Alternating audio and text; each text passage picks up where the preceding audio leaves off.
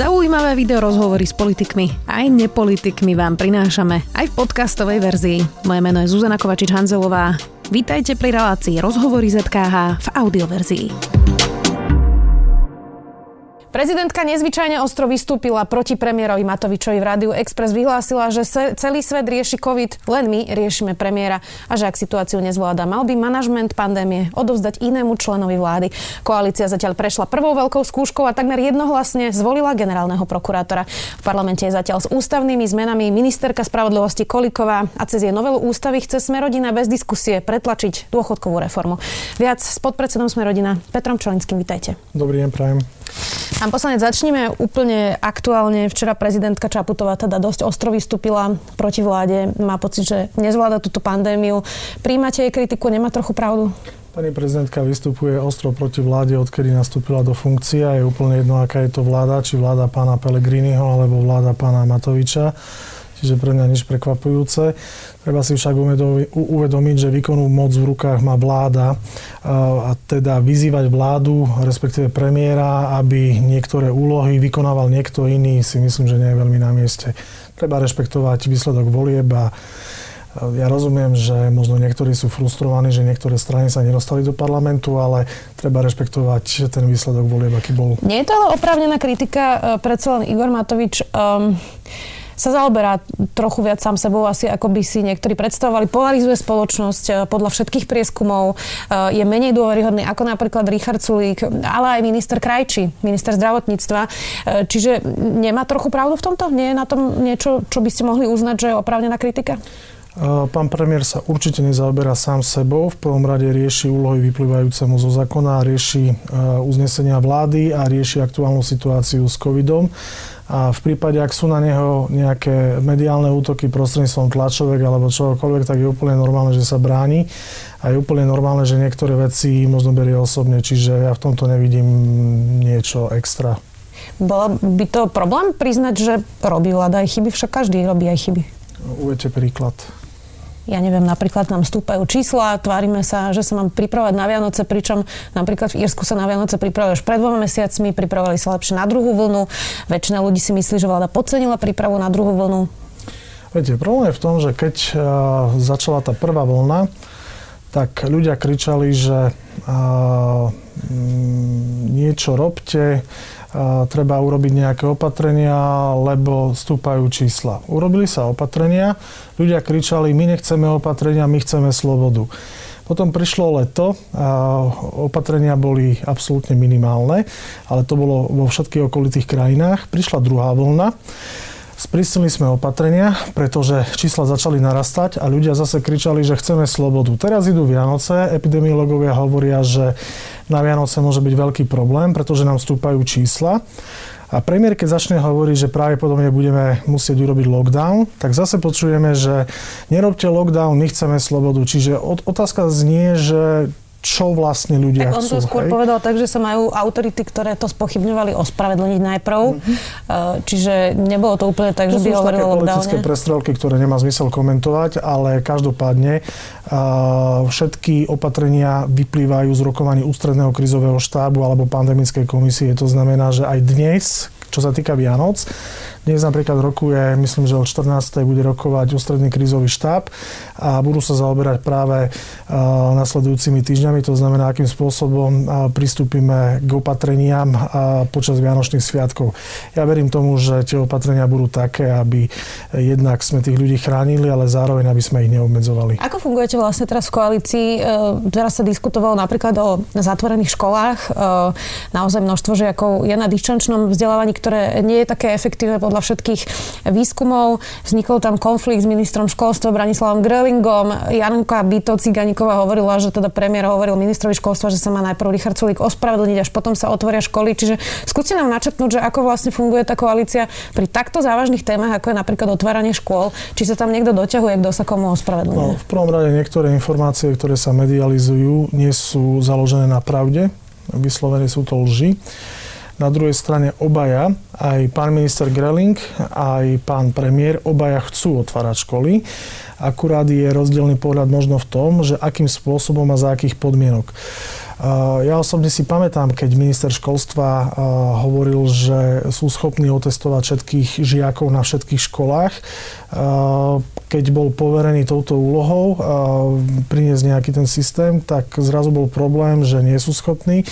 Čiže skôr ja to vnímam ako komunikačný skrat, ale každopádne myslím si, že pán Greling je veľmi schopný manažer a veľmi schopný minister a vie, vie si obhájiť nejakú tú svoju pozíciu v rámci testovania na školách alebo otvárania škôl a myslím si, že spejú uh, spolu s pánom premiérom k nejakej dohode, akým spôsobom sa budú školy otvárať. Každopádne treba si uvedomiť, že nemôžeme len tak otvoriť zrazu školy, pretože treba si uvedomiť, že to sú stá tisíce ľudí, ktorí sa môžu nakaziť, premiešavať, čiže nie je to jednoduché. My sa preto pýtame oprávnenie, aj pán premiér sa pýta oprávnenie, že OK, ak nie takto, tak dajte riešenie. A tu nastáva problém, že všetci tí, ktorí kritizujú, že toto sa nám nepáči, keď sa ich opýtate na riešenie, tak oni to riešenie nemajú, len kývajú plecami. Čiže pokiaľ niekto chce niečo kritizovať, v poriadku, ale nech navrhne riešenie. Ešte posledná téma a prejdeme teda e, ku generálnemu prokurátorovi a k parlamentu.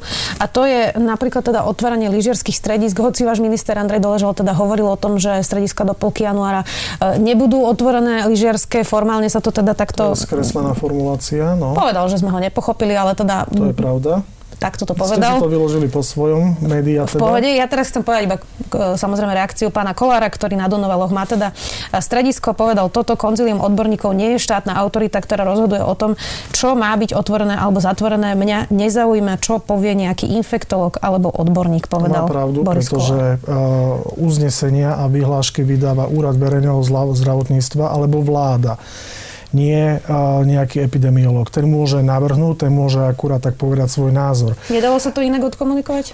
Samozrejme, vždy sa dá niečo inak odkomunikovať, ale čo sa týka lyžiarských stredisk, pán Kolár bol kritizovaný za to, že stredisko Donovali otvorilo lyžiarskú sezónu, ale ja som nikde nečítal, aby to bolo zakázané. Žiadna taká vyhláška neexistuje ani nebola. A čo nie je zakázané, je teda povolené. Elektronicky, ja s vami absolútne súhlasím, tak, aj som to na začiatku povedala, formálne je to povolené. No. Moja otázka je, či by predseda parlamentu v takejto situácii, keď smerujeme naozaj do veľmi zlých čísel, mal povedať vetu mňa nezaujíma, čo povie infektolog alebo odborník. Ako dobre poznáte Borisa Kolára, on si servítku pred ústa nedáva a hovorí, čo si myslí. Čiže je to v poriadku. Nemal to povedať opatrnejšie? Mohol. Vy by ste to takto povedali? Neviem, ako by som na toto reagoval. Nemá teraz pán Kolár už viacero takýchto nešťastných výrokov, napríklad o sestričkách v nemocniciach a podobne. Nie vám teraz tak trochu na príťaž? Mm, skúste nejak normálne naformulovať otázku, prečo by mal byť na príťaž, že predseda strany, my ho plne rešpektujeme, je predsedom parlamentu a nie je nikto v hnutí Smerodina, kto by toto spochybňoval. Poďme teraz k tomu generálnemu prokurátorovi, to je bez pochyby úspech tejto koalície. Okrem strany za ľudí ste teda aj spolu s opozíciou hlasovali za uh, Maroša Žilinku. Viacerí to popisujú ako víťazstvo Smerodina, keďže Maroš Žilinka, napriek tomu, že je to samozrejme prokurátor špeciálnej prokuratúry, nie je to nikto z vašej strany, tak bol to nominant vašej poslankyne. Beriete to ako vaše víťazstvo, že ste presadili svojho kandidáta? Nie, je to víťazstvo koalície, je to víťazstvo väčšiny koalície, koaličných poslancov. Za pána Žilinku hlasovalo 78 poslancov. Voľby sa zúčastnilo 147 poslancov a teda na jeho zvolenie stačilo 74, nadpolovičná väčšina prítomných. Pán Žilinka dostal 78 hlasov. V tomto 132 plus ešte teda 78 opozícia? hlasov z, z koalície a plus potom ešte opozícia, ktorá ale v tomto prípade nebola absolútne relevantná, pretože e, pán Žilinka by bol zvolený aj bez hlasov opozície. Čím si vysvetľujete to hlasovanie napríklad Smeru, ktorý pôvodne hovoril, že nebude hlasovať za žiadneho kandidáta a na poslednú chvíľu vlastne aj oni hlasovali za Maroša Žilinku? Uh, viete, ja nevidím do hlavy poslancom Smeru ani hlasu, ani Kotlobolcov, že prečo hlasovali za pána Žilinku, ale mm, neviem, možno to bolo preto, že videli, že pán Žilinka zvolený bude, lebo veď tie informácie po parlamente kolovali, že sme sa dohodli na pánovi Žilinkovi, teda minimálne tri koaličné strany. No tak čo je lepšie? Hlasovať proti budúcemu generálnemu prokurátorovi alebo sa rýchlo prihlásiť, že aj my sme za teba hlasovali, hej? Tak buď na nás dobrý. Tak nejaká ich hra? Možno vypočítavosť. Strana za ľudí teda nehlasovala, ani Alois Baránik nehlasoval za Maroša Žilinku. Uh, toto ste dopredu vedeli, že takto, takto to hlasovanie bude vyzerať? Áno, boli o tom debaty uh, v rámci koalície. Aj tesne pred hlasovaním zasadla koaličná rada. Kde vlastne Oľano, Smerodina a strana SAS deklarovali, že nechcú odkladať voľbu, chcú voliť pána Žilinku pretože ten výsledok bol jasný aj z toho indikatívneho hlasovania, že má suverene najväčšiu podporu v rámci poslancov vládnej koalície. Akurát strana za ľudí mala iný názor na to, ale museli akceptovať, že jednoducho drivá väčšina koalície je ochotná hlasovať za pána Žilinku a teda sme pristúpili k voľbe.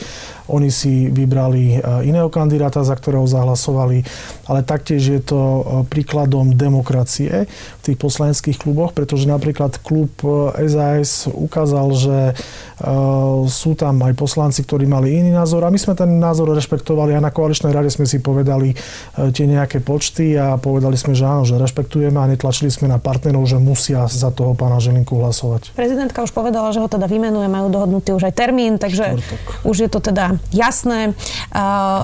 Čo očakávate, koho obsadiť do tých pozícií námestníkov? Veľa sa hovorilo o tom, či je nejaká dohoda o tom, že teda vyhrá nejaký kandidát, ale za námestníka si zobere e, človeka XY. Čiže takéto dohody vylúčujete, že vôbec padli?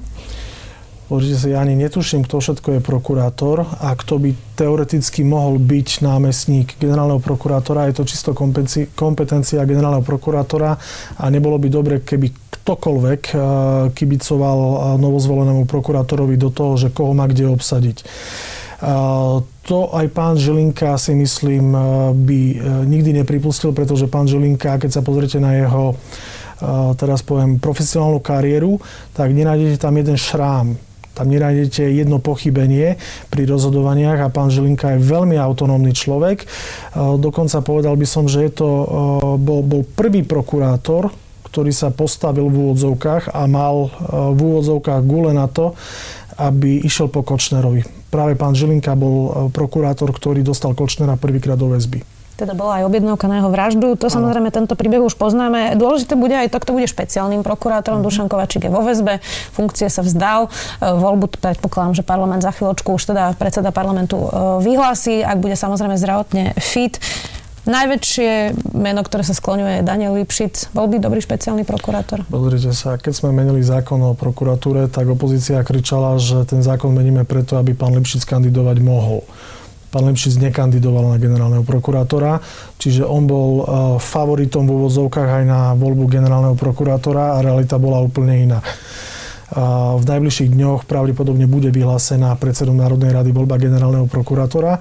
To znamená, že uvidíme, kto všetko sa prihlási a pokiaľ sa pán Lepšic prihlási, tak jednoznačne je to kandidát, ktorý by bol schopný zastávať túto funkciu a podľa mňa by bol veľmi dobrý špeciálny prokurátor. Hlasovali by ste na No, závisí od toho, kto všetko by bol v tej voľbe, ale s pánom Lipšicom ja nemám problém, aby som zahlasoval za neho. Veľa sa teraz hovorí, aj komentátori to často pripomínajú, či e, víťazom týchto volieb vlastne nie je e, strana Nová väčšina. To bola strana, ktorú mal Daniel Lipšic, okolo neho bol vlastne Marcel Klime, ktorý je štátny tajomník, váš brat Vladimír Pčolinský, ktorý je teraz v SIS, aj Maroš Žilinka. Je toto teda okolie Daniela Lipšica e, naozaj skutočným, a Milan Kráňak ešte, aby sme teda nezabudli na ňo, sú toto skutoční víťazi, ktorí obsadzujú dôležité pozície? pokiaľ trošku poznáte politickú históriu, tak viete, a nie tak dávnu, viete, viete, že Milan Krajniak opustil uh, hnutie Nova ešte pred voľbami 2016, bolo to myslím v roku 2014, čiže asi dva roky alebo rok potom, ako bola strana nová založená, čiže tie politické cesty s Danielom Lipšicom jednoznačne sa rozišli a tie názory v mnohých otázkach sú rôzne. To znamená, a nie je to žiadne víťazstvo strany Nova, ktorá je dnes de facto neexistujúca. Čo sa týka generálneho prokurátora, je to víťazstvo koalície, pretože došlo k dohode a vedeli sme sa dohodnúť. Čiže ja tam stranu Nova nikde nevidím. Poďme ešte k tomu, čo sa aktuálne deje v parlamente. Ministerka Koliková má teda e, novelu e, ústavy a chce teda presadiť novú mapu súdov. O tej sme tu aj diskutovali priamo s ňou. E, to hlasovanie sa odklada aj kvôli tomu, že musíte sa dohodnúť na tom, že tie všetky prílepky, ktoré sa k tomu teda prilepili, či sa na nich dohodnete, teda formálne povedané pozmenujúce návrhy, aby sme boli Ďakujem. presní. Nemáte za čo. Minister Krajniak teda chce v ústave zmeniť určovanie dôchodkového veku, zabraniť, aby materská znižovala dôchodok, zaviesť rodičovský bonus a doplní sa tam aj princíp dlhodobej udržateľnosti. Prečo sa toto robí bez pripomienkového konania ústavný, cez pozmenujúce návrhy? zákon by sa nemal otvárať každý druhý mesiac. Hej? Je to ústava. a dohodli sme sa v rámci koalície, že už raz, keď teraz otvárame ústavu kvôli súdnej reforme, tak poďme sa baviť aj o ďalších veciach, ktoré by sme chceli do ústavy zapracovať, pretože naozaj nie je dobré, aby sme každé dva mesiace otvárali ústavný zákon. Veľmi by sa to ťažko vysvetľovalo, preto sme zvolili túto cestu formou pozmeňovacích návrhov a ja si myslím, že sú správne, pretože v prípade Milana Krajniaka, respektíve pozmeňovacieho návrhu k dôchodkom, tak okrem toho, že zachovávame podotýkam, zachovávame dôchodkový strop, ktorý bol schválený, tak k nemu pribudne ešte tzv. individuálny dôchodkový strop, len jedno veto vysvetlím, pokiaľ človek v 18-20 začne pracovať a odpracuje si 40 rokov, tak nech ide do dôchodku. Nech má tu možnosť. Pán nech má tu možnosť je to legitímna téma. Milan Krajňák tu o tom hovoril. Áno. Ale prečo sa to robí pozmeňujúcimi návrhmi? Teraz je to, to vysvetlil, je to zásadná zmena. Teraz som to vysvetlil. Kvôli tomu, aby sme každé dva mesiace neotvárali ústavu, tak sme sa dohodli v rámci koalície, že urobíme to formou pozmeňovacích návrhov. Vy ste slubovali ako vláda, že nebudete robiť nepriame novelizácie, že nebudete robiť skrátené legislatívne konania a že teda pôjdete riadnym procesom. Toto je niečo, čo deklarovali všetky strany v koalícii. Situácia si to vyžaduje.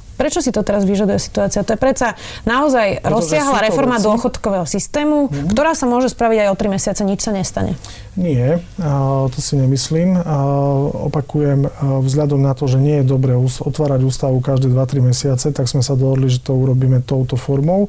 Bola na tom jednoznačná zhoda v koalícii, čiže ja v tom nevidím vôbec problém, že prečo by sa to nemohlo urobiť. My tu sedíme teda v útorok, vo štvrtok sa bude hlasovať? Už máte dohodnutý termín? Áno. Dnes o 17 17.00. Už ste dohodnutí? No áno, to hlasovanie bude dnes o 17.00. Prejde to?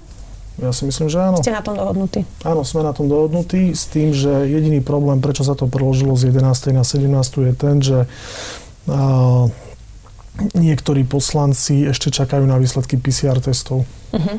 Uh, Milan Krajniak tam teda chce dať do ústavy len také tie všeobecné veci, ktorým si zakotví vlastne celý ten systém a potom teda rozpracuje jednotlivé zákony, ak som to správne pochopila? Chceme, dať, chceme aby v ústave bola možnosť to Dobre. znamená, aby tá možnosť tam bola a zvyšok upraví zákon po dohode v rámci koalície. Tieto zákony slúbujete, že už prejdú riadnym medzirozhodným pripomienkovým konaním? Nepôjde to ako poslanecký návrh nie, alebo niečo Určite podobné? by mali ísť v rámci MPK, čiže štandardným procesom. Mapa súdov, to je niečo, čo najmä kritizujú hlavne tie súdy, ktoré vyzerá, že sa, sa budú, budú rušiť. rušiť áno. A ešte aj krajskí sudcovia v Bratislave, pretože odvolací súd má byť v Trnave. Počúvate ich výhrady a čo na ne hovoríte? No, to je skôr úloha pani ministerky spravodlivosti, ktorá komunikuje túto tému aj v rámci uh, justičného prostredia, komunikuje so sudcami, mala niekoľko stretnutí, čiže to je skôr otázka na ňu. My sme si vypočuli názory aj sudcov, chodia nám rôzne listy, vypočuli sme si názory aj v rámci koalície, čiže je to skôr otázka na pani Kolikov, že či je to takto OK, či tí sudcovia budú spokojní, nebudú spokojní. Ale viete, vždy, keď sa robí akákoľvek zmena v akékoľvek oblasti, tak vždy je niekto nespokojný, pretože ľudia nemajú radi zmeny teda mnohí ľudia nemajú radi zmeny a samozrejme cítia sa ohrození, ale pani ministerke ide prioritne o to, aby sa zreformovala justícia, ide prioritne o to, aby efektívnejšie fungovali tie súdy. Čiže na tieto otázky, že na základe čoho, akých analýz, akých posudkov, to je skôr otázka na ňu. Ešte mám poslednú e, tému a tá súvisí teda s pandémiou. V týchto chvíľach sa očkujú prví ľudia v Británii. Mm. Už teda dvaja 90-roční e, seniori dostali prvú dávku od e, Pfizeru. Vy sa dáte zaočkovať? No, v prípade, ak vakcína bude dostupná aj na Slovensku, tak určite sa dám zaočkovať, keďže čo si tu budeme navrávať. Všetci sme prešli rôznymi očkovaniami. Ak si spomínate, v mladosti sa nás nikto nepýtal, či áno, či nie. Jednoducho tá kolektívna imunita bola nutná vzhľadom na to, že boli tu civilizačné choroby, ktoré jednoducho sa dali vymiesť len očkovaním. Čo sa týka covidu, tak v prvom rade pokiaľ sú moje informácie dobré, mali by byť zaočkovaní e, zdravotníci, kritická infraštruktúra, čiže vojaci, policajti a určite by všetko malo prebiehať na dobrovoľnej báze. Ale ja osobne nemám problém s tým, aby som sa dal zaočkovať. Ďakujem veľmi pekne, že ste si našli čas. Ďakujeme. Budeme samozrejme sledovať všetky hlasovania a aktuálne témy. Dnes sme sa o nich rozprávali s podpredsedom Sme rodina Petrom Čolinským. Ďakujem. Pekný deň prajem ešte. Počúvali ste podcastovú verziu relácie Rozhovory ZKH. Už tradične nás nájdete na streamovacích službách, vo vašich domácich asistentoch, na Sme.sk, v sekcii Sme video a samozrejme aj na našom YouTube kanáli Denníka Sme. Ďakujeme.